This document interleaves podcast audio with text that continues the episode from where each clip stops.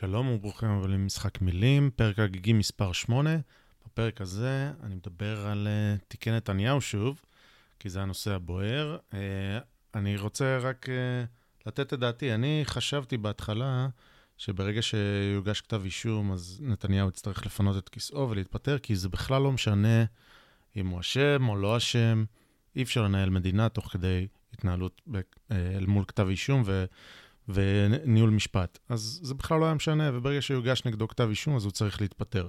זו הייתה דעתי, התווכחתי, לקחתי עם אנשים. אגב, גם לא ידעתי את פרטי החקירה, ואני, מה שנקרא, סתמתי את הפה עד ש, עד שדברים חשפו. מאז עברו כמה שנים, ואני שיניתי את דעתי. והנה הסבר למה. קדימה. זה הזמן לשחק את המשחק. It's time to play the game. Time to play the game! It's all about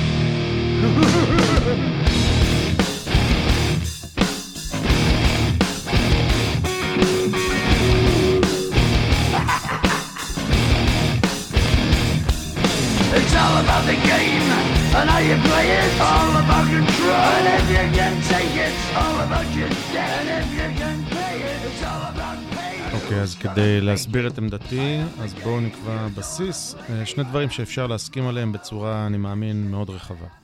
הראשון זה שאם מעמידים מישהו, לא משנה מי זה, מעמידים אותו לדין על משהו שאינו עבירה, זה לא טוב.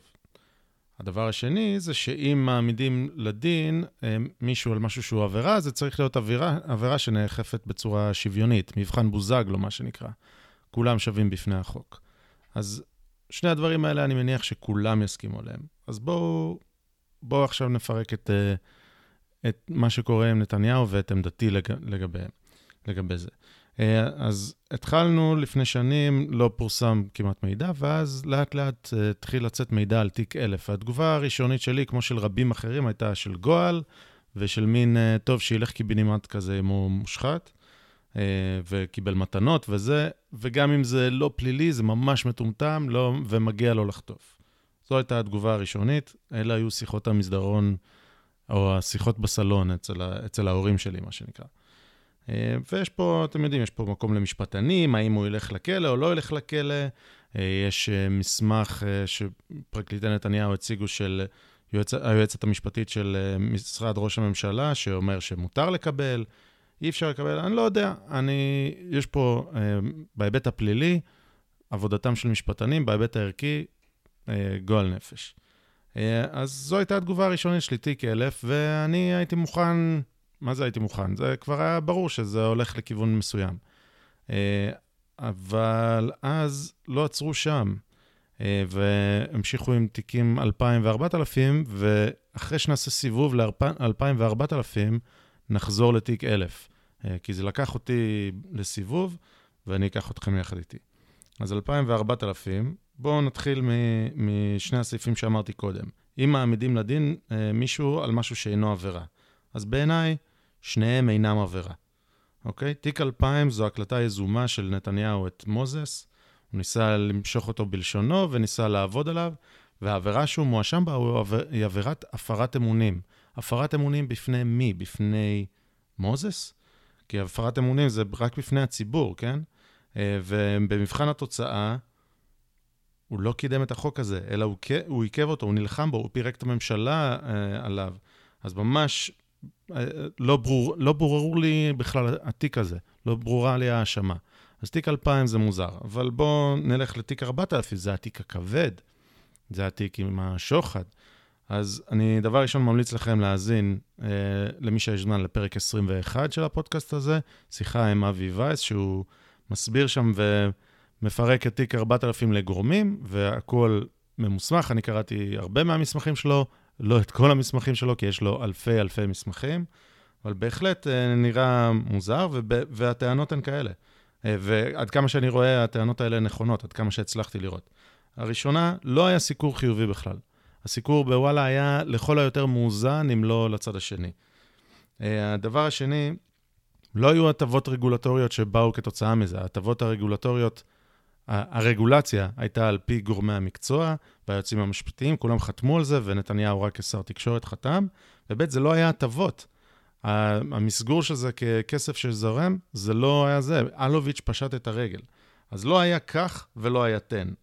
אוקיי? ו- ובוא נגיד שהיה כך ותן, לא הוכח שום קשר של כך ותן, או תן וכך, ולכן אני לא מבין איך בכלל הולכים פה על שוחד, על הפרת אמונים. הייתי אומר, אוקיי, מלא, אולי אני מפספס משהו. אבל לא הוכח פה שום קשר של תן וכך, ולמעשה נתניהו בכלל לא מעורב בהתכתב... בהתכתבויות האלה שנחשפנו אליהם בכתב החשדות. זה בכלל לא הוא, זה חפץ. ומסתבר שלחפץ היו עסקים עם אלוביץ' בלי קשר, קשר, כמו שנחשף במקור ראשון על ידי נטעאל בנדל. אז נתניהו, הקשר היחיד שלו בכתב החשדות, שוב, יכול להיות שיש ראיות שלא הוצגו, אבל נחשף כתב חשדות, יש הדלפות כל הזמן, אז כרגע עם כל המידע שיש לנו, הקשר היחיד של נתניהו לסיפור הזה, זו איזושהי תנועה, תנועת יד שהוא עושה לפילבר, לפי תיאורו של פילבר. תנועת יד של בוא תוריד את המחירים במתינות. זה הקייס. עכשיו, אני טוען ששוב, לא היה סיקור חיובי, לא היו הטבות, וזה היה לפי גורמי המקצוע, כל הרגולציה, ולא הוכח קשר של תן וכך. אוקיי, אז זו הטענה שלי, אני משוגע, אין עבירה. אבל אז נניח שאני טועה. בואו נגיד שאני טועה, ויש פה עבירה, וזו עבירה חמורה. אז הטענה, אז אם יש פה עבירה, אז שימו לב מה זו העבירה הזאת. העבירה הזאת היא עבירה תקדימית, לא רק בישראל, בעולם המערבי. היה דברים כאלה בשטאזי, והיה דברים כאלה ב-אן קיי וי די, אבל בעולם המערבי זה תקדים עולמי. עכשיו, אם יש מישהו ימצא תקדים עולמי אה, אח, אה, שאותו דבר, אנא תשלחו אליי, אני אוכל את הכובע. אני לא מצאתי, אף אחד לא מצא, לא ראיתי שום דוגמה לזה. אף אחד ממה שאני ראיתי לא מצא. ויש אה, מומחים משפטיים שכתבו ליועץ המשפטי מה, מארצות הברית, שכתבו מכתב שאומרים שזה תקדימי ואף מסוכן. נגיע לקטע המסוכן אה, בסוף. אז יש פה תיק תקדימי עולמי. אז בוא נניח ש... אגב, לא, לא אני אומר את זה, כן? גם אה, פרקליט המדינה אומר את זה. שי ניצן, יש קישור כאן לזה ששי ניצן אומר שזה תקדים, חד משמעי תקדים, והוא אומר, מה? אז לא, לא נעשה תקדים, כי זה ראש ממשלה. אז, אז לדעתי, במשהו שהוא כזה סקצ'י, זה לא כל כך נכון לעשות תקדים עולמי על ראש ממשלה. אוקיי? אז בוא נניח ששי ניצן צודק. צריך לעשות תקדים על ראש ממשלה. אוקיי? אז ירדנו כבר מזה שזה לא עבירה בעיניי, לזה שזו עבירה תקדימית. עכשיו בואו נגיד שזו גם עבירה וגם צריך לעשות את התקדים, העולם משתנה, קדימה, בואו נעשה את התקדים. עכשיו הטענה היא שזו אכיפה בררנית פאר אקסלנס. אוקיי? פאר אקסלנס. ובואו אני, אני אסביר. בתיק ארבעת אלפים שוב, אין הוכחה של תן וכך, ויש פה סיקור רועד לעומת הטבות רגולטוריות. באותו זמן, בתיק אלפיים, שמדבר על יחסיו של נוני מוזס עם פוליטיקאים אל מול חוק ישראל היום, זה התיק של נתניהו ומוזס, יש עוד המון פוליטיקאים שמעורבים ביחסים עם נוני מוזס. אוקיי? והוא מנהל שיחות עם כולם, והם כן מקדמים את החוק. הם ממש מקדמים את החוק, והם מנסחים הצעת חוק. איתן קבל נחשף בסוף שבוע האחרון, תמלילי החקירה שלו, ואיתן קבל אומר שהוא נפגש עם ידיעות אחרונות כדי שישפרו לו את הסיקור, ואז הוא התחיל לקדם את חוק ישראל היום, והוא לא זוכר מי ניסח את חוק ישראל היום, והוא בטוח לא, לא נוסח במשרד שלו, ולא אצל העוזרת הפרלמנטרית שלו, ולא אצל היועצת המשפטית, כי הם, הם, טוענ, הם טוענות, טוענות שלו, והוא קיבל את הנוסח הזה מש, מאיזשהו מקום, והוא שינה את הגרסה שלו ארבע פעמים, מאיפה הנוסח הזה הגיע. אז אבל הוא כן טוען, הסיקור שהיה היה עליי בידיעות אחרונות כן השתפר, והוא הביא הטבה רגולטורית בשווי עשרות מיליונים, אם לא מאות מיליונים, לידיעות אחרונות. אז הוא, הוא ממש מודה בזה, וגם מוזס בחקירה שלו מודה בזה שהוא, הערך המוסף שלו זה זה שהוא יכול להביא עוד אנשים אה, אה, מהמערכת הפוליטית, מהקואליציה, איך הם, איך הם יצביעו, והוא, יש לו השפעה. אז ממש יש פה, הם מתארים בחקירתם, שוב, התמלילים שחשף אבישי גרינצייג, ממש מתארים יחסי תן וכך, או יודעים מה? יחסי תן, והכך הוא משתמע, או יש שם בעיה. אבל מה, מה קרה? זה לא נחקר.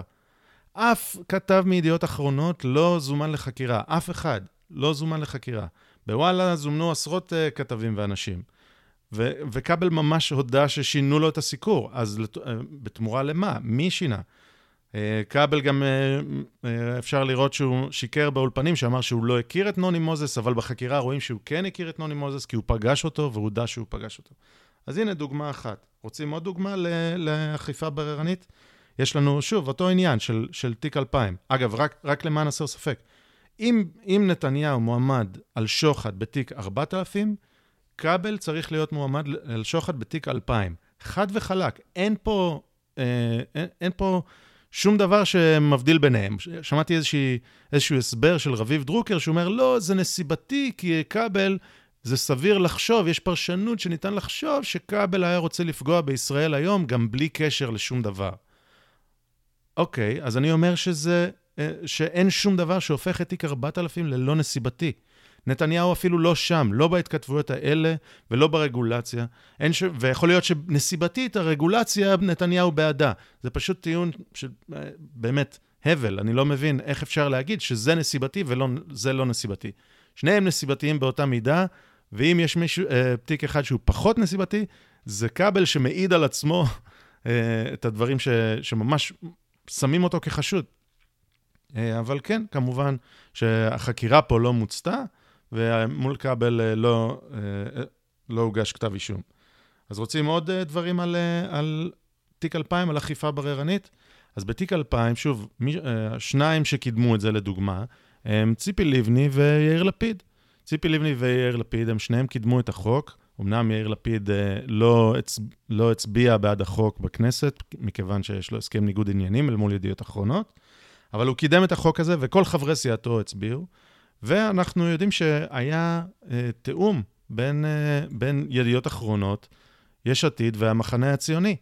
אה, איך אנחנו יודעים את זה? כי ליאור חורב מתאר את הדבר הזה, והוא אומר שהיו פגישות שמתאמות שבזמן הבחירות אין אה, תקיפות הדדיות. בוא נשמע. אני יכול לומר לך מידי אישי, אני הצגתי למען גילוי נאות מפלגה בבחירות האחרונות את כולנו. היינו המפלגה היחידה שתקפה את יאיר לפיד במשך שבועות, ולא הבנו איך, איך זה קורה, כי לפי הסקרים מפלגת המחנה הציונית צריכה לתקוף אותו, אבל הם קיבלו הנחיה לא לתקוף אותו, כי אחרת יאבדו את הסיכום. רגע, רגע, רגע, מה זה קיבלו, קיבלו הנחיה? מימים קיבלו הנחיה? אני אומר את זה, מה שנקרא און רקורד. התקיימו מפגשי תיאום בין בכירים במחנה הציוני, בכירים ביש עתיד, ובין היתר במעורבות גורמים בכירים בידיעות אחרונות, ששם נאמר חד משמעית שזה לא משרת את האינטרס, והם צריכים להימנע מזה, וגם לא יקבלו סיכון להתקפות האלה. תראו. אז בעצם שמעתם, יש לנו עדות של ליאור חורב, יועץ תקשורת, שאומר שהיה מפגשי תיאום עם שתי המפלגות שקידמו את חוק ישראל היום, על זה שהם יעזרו להם בבחירות. אוקיי? זה מה ששמענו. עכשיו, תגידו שזה לא מוכיח כלום, לא זה, זה לא נחקר. ליאור חורב לא נחקר. ו- ו- וזהו. עכשיו רוצים עוד דוגמה? הנה יאיר לפיד בקולו אומר שהוא נפגש עם אנשי ידיעות אחרונות, אה, כדי לקבל סיקור אוהד. אגב, זה נחשף, לא כי יאיר לפיד רצה לחשוף את זה, אלא כי נרא... הם נמצאו שהיו עשרות פגישות, עשרות פגישות של יאיר לפיד עם נוני מוזס, שהושחרו מהיומן, הושחרו ולא נחשפו, אוקיי? עד היום הוא, לא, הוא מסרב לחשוף אותם כי... הוא צריך לקבל את הסכמתו, אבל איכשהו דל, דלפו כל מיני דברים, והוא נפגש איתו בדירה של בן אדם שלישי בסביון, ואצלם בבית וזה, והנה, יאיר לפיד אומר, על מה הם מדברים בפגישות האלה? כל הפוליטיקאים הבכירים... אז למה צריך לעשות את זה בבית פרטי?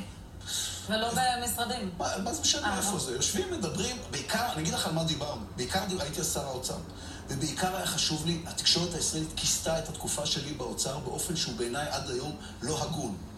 הם קנו את המנטרה של אנשי נתניהו, במקום להסתכל ולראות איך אנחנו לקחנו את הכלכלה הישראלית שעמדה במשבר, לפני משבר בנוסח של יוון.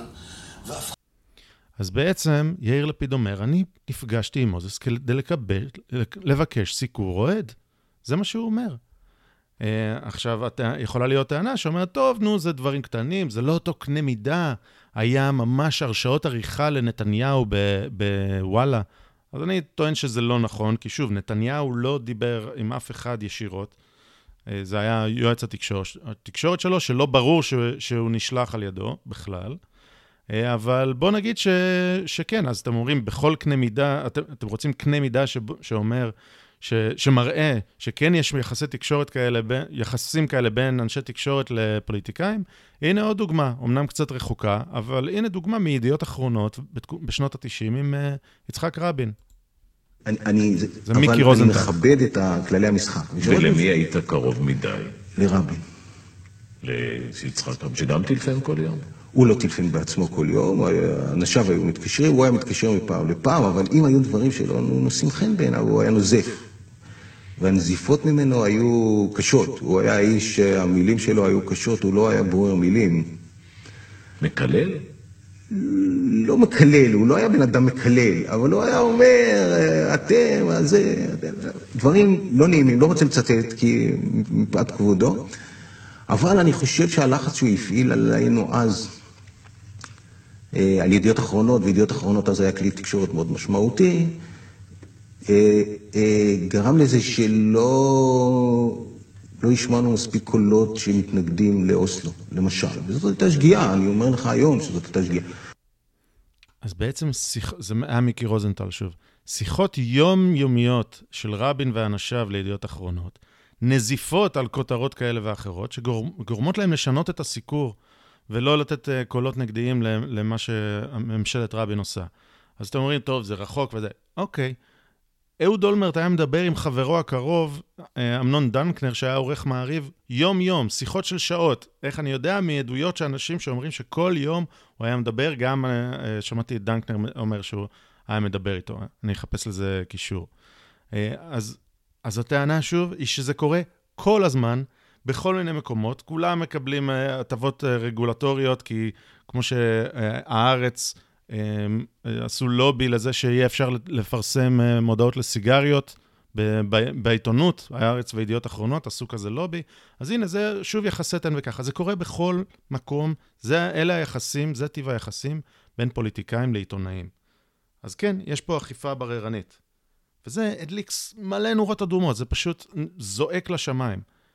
ואז חזרתי לתיק אלף, אוקיי? אחרי שעשיתי את הסיבוב הזה לתיק אלפיים ולתיק ארבעת אלפים, חזרתי לתיק אלף ואני כבר הרבה יותר חשדן, זה נראה לי מוזר. ואז מה מסתבר? מסתבר שדבר ראשון, היועץ המשפטי לממשלה הורה להתחיל את החקירה, את הבדיקה בעניין תיק אלף בכלל, על בסיס רסיסי מידע ושמועות. כלומר, זה נשמע כאילו קודם ירו את החץ, ואז אפשר פגע, סימנו איזושהי מטרה. אז בואו, מתוך כתבה של דנה וייס, כתבה, אגב, לדעתי מאוד מוצלחת, שיכולה, אנשים יכולים או לאהוב אותה או להתעצבן ממנה, אני חושב שזה אחלה כתבה, היא עשתה על תיקי נתניהו, כתבה מאוד נרחבת, ויש שם מישהו שמשחק, שחקן שמקריא כאילו ציטוטים של מנדלבליט. אז בואו נשמע, מנדלבליט אומר את זה, או השחקן שמשחק את מנדלבליט אומר את זה. אבל על השולחן שלו בלשכה כבר ממתינה לו הירושה שהותיר לו היועץ הקודם יהודה ויינשטיין. איך שאני נכנס, זורקים עלינו מבקר המדינה והמשטרה בליל של נושאים, שאריות של ביביטוס ופרשת המעונות. כל מיני קצוות של זוטות כאלה, דברים שנראים על גבול הרכילות. ואם לא היה מדובר בראש הממשלה, לא היו עושים כלום. אבל בכל זאת, אני מחליט שצריך להתחיל לבדוק. בעצם מנדלבליט מחליט לבדוק משהו, על בסיס שמועות, מה שנקרא רכילות, לפי, לפי מה שהוא אומר. בואו נשמע עוד ציטוטים מתוך אותה כתבה. הגענו לאוקטובר אלפיים ושש עשרה, אנחנו מישיבת אחרי החגים, תיקי נתניהו לאן. בישיבה הזו כבר מסתמן הקשר הנדיב בין ארנון מילצ'ן וג'יימס פאקר למשפחת נתניהו, אבל הראיות מסתכמות באזור החיוג של חוק המתנות, עבירה עליה עוד לא עמד לדין אף איש ציבור, לא כל שכן ראש ממשלה. בחדר הדיונים מתלבטים. יש תמונה שחוזרת על עצמה, בכל פעם מגיע נדבן כזה או אחר ומביא איתו משהו לזוג נתניהו. פה שתי קופסאות סיגרים, שם חליפות מזוג זניה שנתניהו אוהב, מעיל יוניקלו, תכשיטים לשרה, אבל בגדול נראה שזה עץ גבוה מדי לטפס עליו במקרה הזה. ובכיר אחר אומר, התחושה הייתה שלא הפעלנו את כל יחה בשביל זה. אל תמהרו לתפור חליפות, הייתי אומר, יצרו את החייטים. הכי קל היה לי לעצור הכל כבר אז, לסגור את התיק ולא לחפש את האמת. שבועיים היו יורדים עליי ואחר כך עוברים הלאה. במקום זאת לא ויתרתי ונתתי למשטרה לעבוד. יפה, אז בעצם על בסיס אותה רכילות עושים בדיקה של חודשים, זה בדיקה, זה לא חקירה, ואחרי זה שנתקלו במשהו, עשו חקירה. אז עכשיו אתם אומרים, אוקיי, ככה המשטרה אמורה לעבוד, היא אמורה לבדוק דברים, ואז להגיע לחקר האמת, ואז ל... ככה נחליט אם מגישים כתב אישום או לא. אני אומר, אני לא בטוח שעל בסיס שמועות מתחילים לחקור, אבל בואו נגיד שכן. נגיד שכן. אז הנה, רוצים רסיסי שמועות? יש לי יותר מרסיסי שמועות. יש לי דברים ממוסמכים שהם בעייתיים מאוד. אוקיי? ועדויות. באותו עניין של תיק אלף, אוקיי? תיק אלף עוסק במילצ'ן, יחסי מילצ'ן, ופאקר, ופאקר ונתניהו, אוקיי? באותו עניין, יש ללפיד גם הפרת אמונים. לפי, לפחות יש חשד להפרת אמונים שצריך לבדוק. למה אני אומר את זה?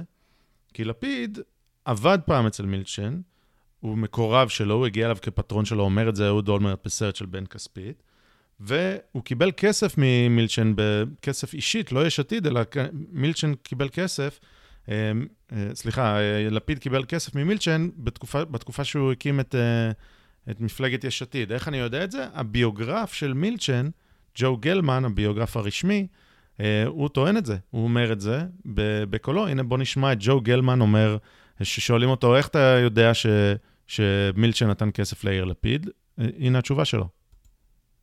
אז הלכנו וראיינו את, את יאיר לפיד בבית.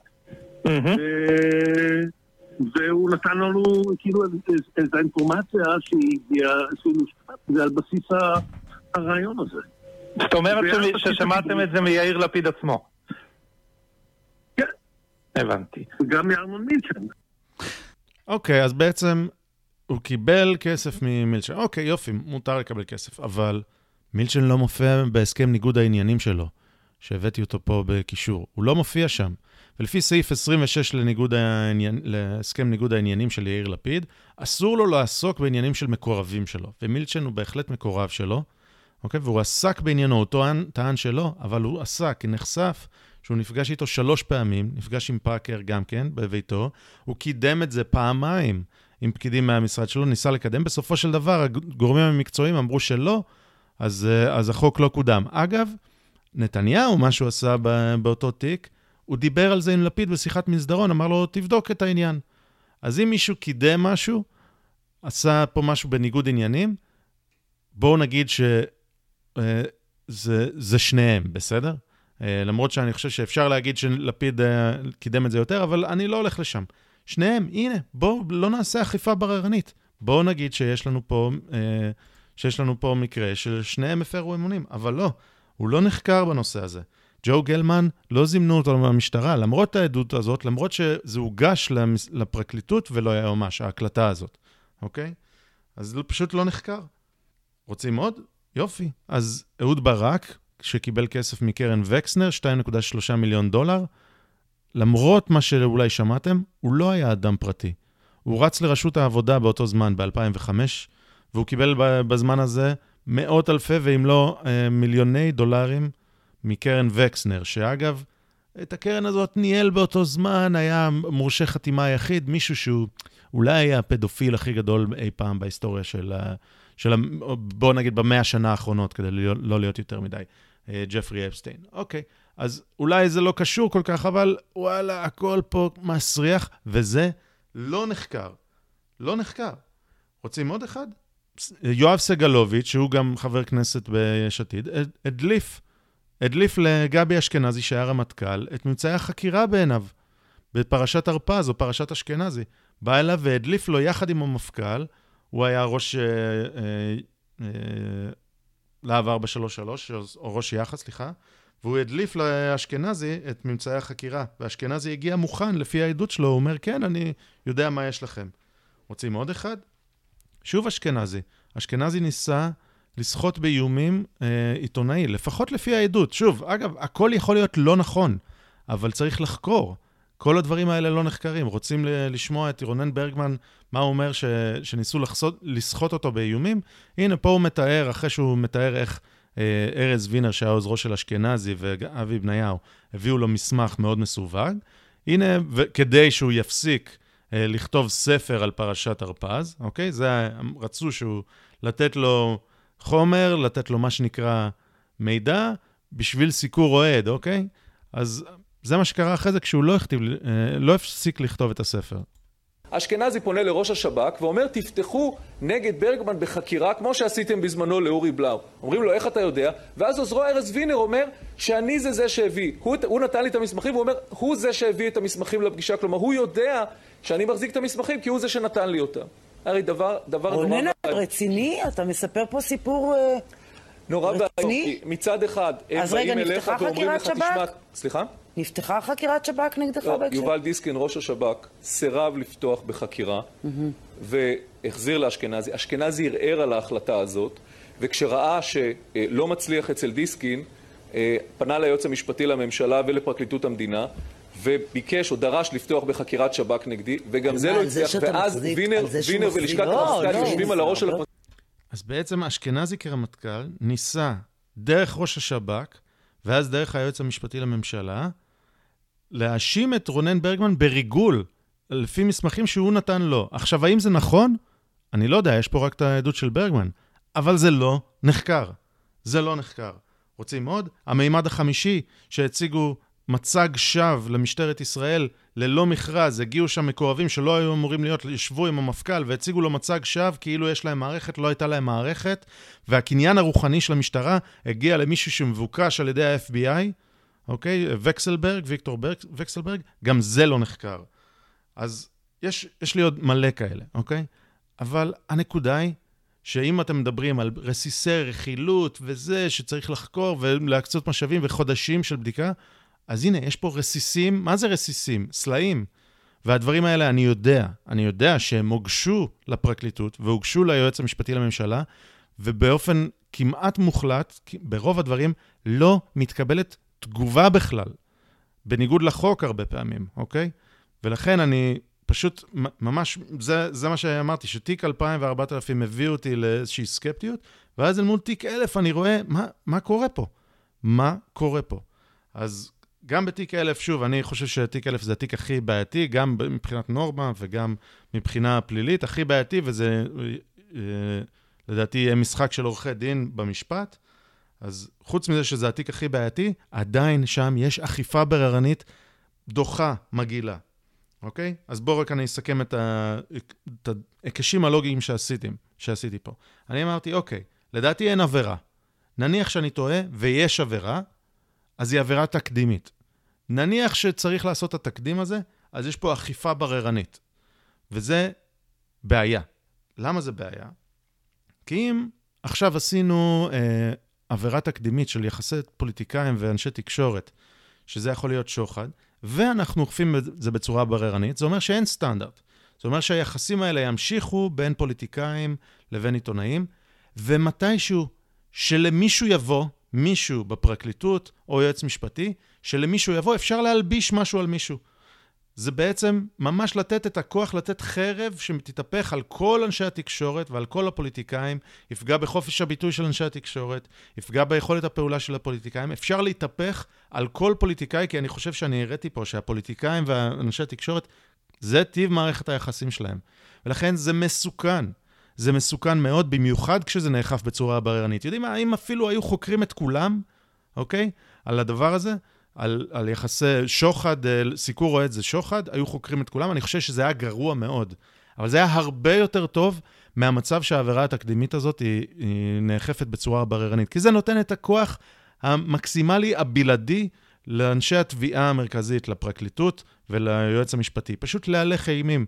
ואתם אומרים, טוב, קונספירציה וזה, יש מקרים ב-עשרים שנה האחרונות, ידועים, מתועדים, שבהם תפרו תיקים, כולל לנשיא המדינה הנוכחי, איך תפרו לו תיק שהוא היה מועמד אה, לתפקיד שר המשפטים, והוא טבע את המונח אה, כנופיית שלטון החוק, כולל ליעקב נאמן, שבגדול הגיש תצהיר שבמקום לכתוב אלף, שנת אלף תשע מאות תשעים ואחת, הוא כתב אלף תשע מאות תשעים ושתיים, והגישו נגדו כתב אישום, הוא היה צריך להתפטר בגלל זה, אוקיי? טעות דפוס שעשה, או טעות הגעה שעשה איזה עורך דין אחר בשבילו באיזה מסמך. אז חבר'ה, אני לא טוען שיש פה קנוניה. אני טוען שיש פה עודף כוח, קונספציה ואכיפה בררנית. אוקיי? אסור לתת את הכוח הזה לאנשים שלא נבחרו על ידי הציבור. אסור. זה פשוט מסוכן. זו כל הטענה שלי. ועכשיו, ממש לסיכום, אל מול כל הדבר הזה שאני אומר, אני כבר לא חושב שנתניהו צריך להתפטר אם יוגש נגדו כתב אישום. למה? כי אם הוא יתפטר, זה לתת את הכוח לאנשים האלה שיש להם שיקרון כוח.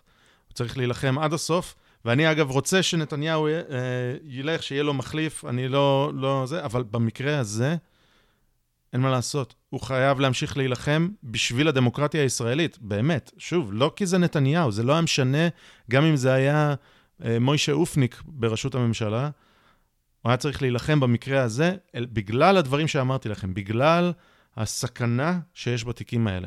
במיוחד תיקים אלפיים וארבעת אלפים או ארבעת אלפים, והאכיפה הבררנית שרואים פה בכל התיקים האלה. זהו.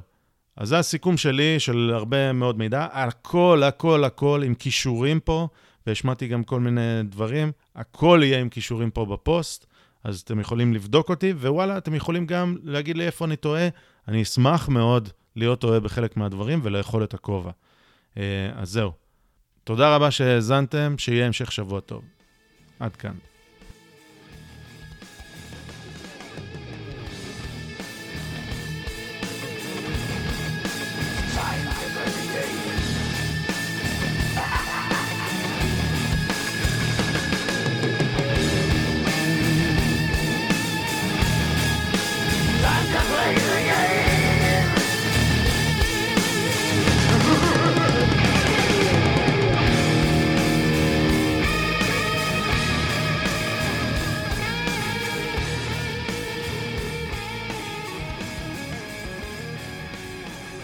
אם אתם מוצאים את הפודקאסט הזה בא עליך, אז תכתבו לנו תגובות באתר, באימייל, תעקבו אחרינו ביוטיוב, בטוויטר, צייצו אותנו, תשתפו אותנו לחבריכם, כשעוד אנשים ישמעו ויוכלו להאזין, כי אם מצאתם את זה שוב בא עליך, אז אולי זה שווה.